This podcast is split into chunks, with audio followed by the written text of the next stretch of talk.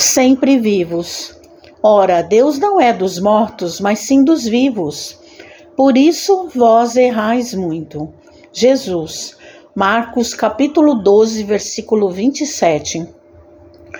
Considerando as convenções estabelecidas em nosso trato com os amigos encarnados, de quando em quando nos referimos à vida espiritual utilizando a palavra morte, nessa ou naquela sentença de conversação usual.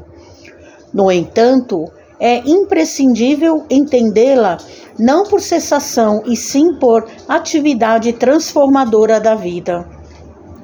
Espiritualmente falando, apenas conhecemos um gênero temível de morte, a da consciência denegrida no mal, torturada de remorso ou paralítica nos despenhadeiros que marginam a estrada da insensatez e do crime. É chegada a época de reconhecermos que todos somos vivos na criação eterna. Em virtude de tardar semelhante conhecimento nos homens, é que se verifica grandes erros. Em razão disso, a Igreja Católica Romana criou em sua teologia um céu e um inferno artificiais.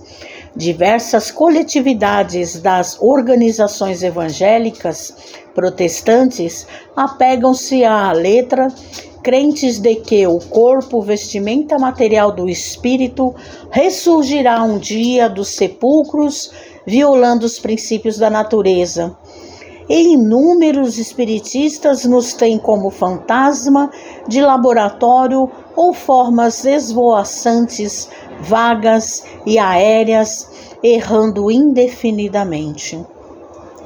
Quem passa pela sepultura prossegue trabalhando, e aqui quanto aí só existe desordem para o desordeiro.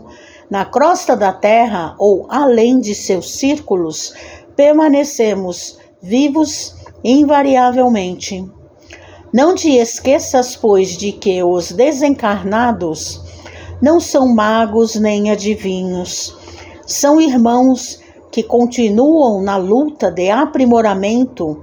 Encontramos a morte tão somente nos caminhos do mal, onde a sombra impede a visão gloriosa da vida.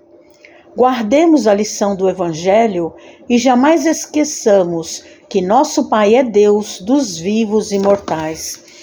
Mensagem de Emmanuel no livro Pão Nosso, Psicografia de Francisco Cândido Xavier.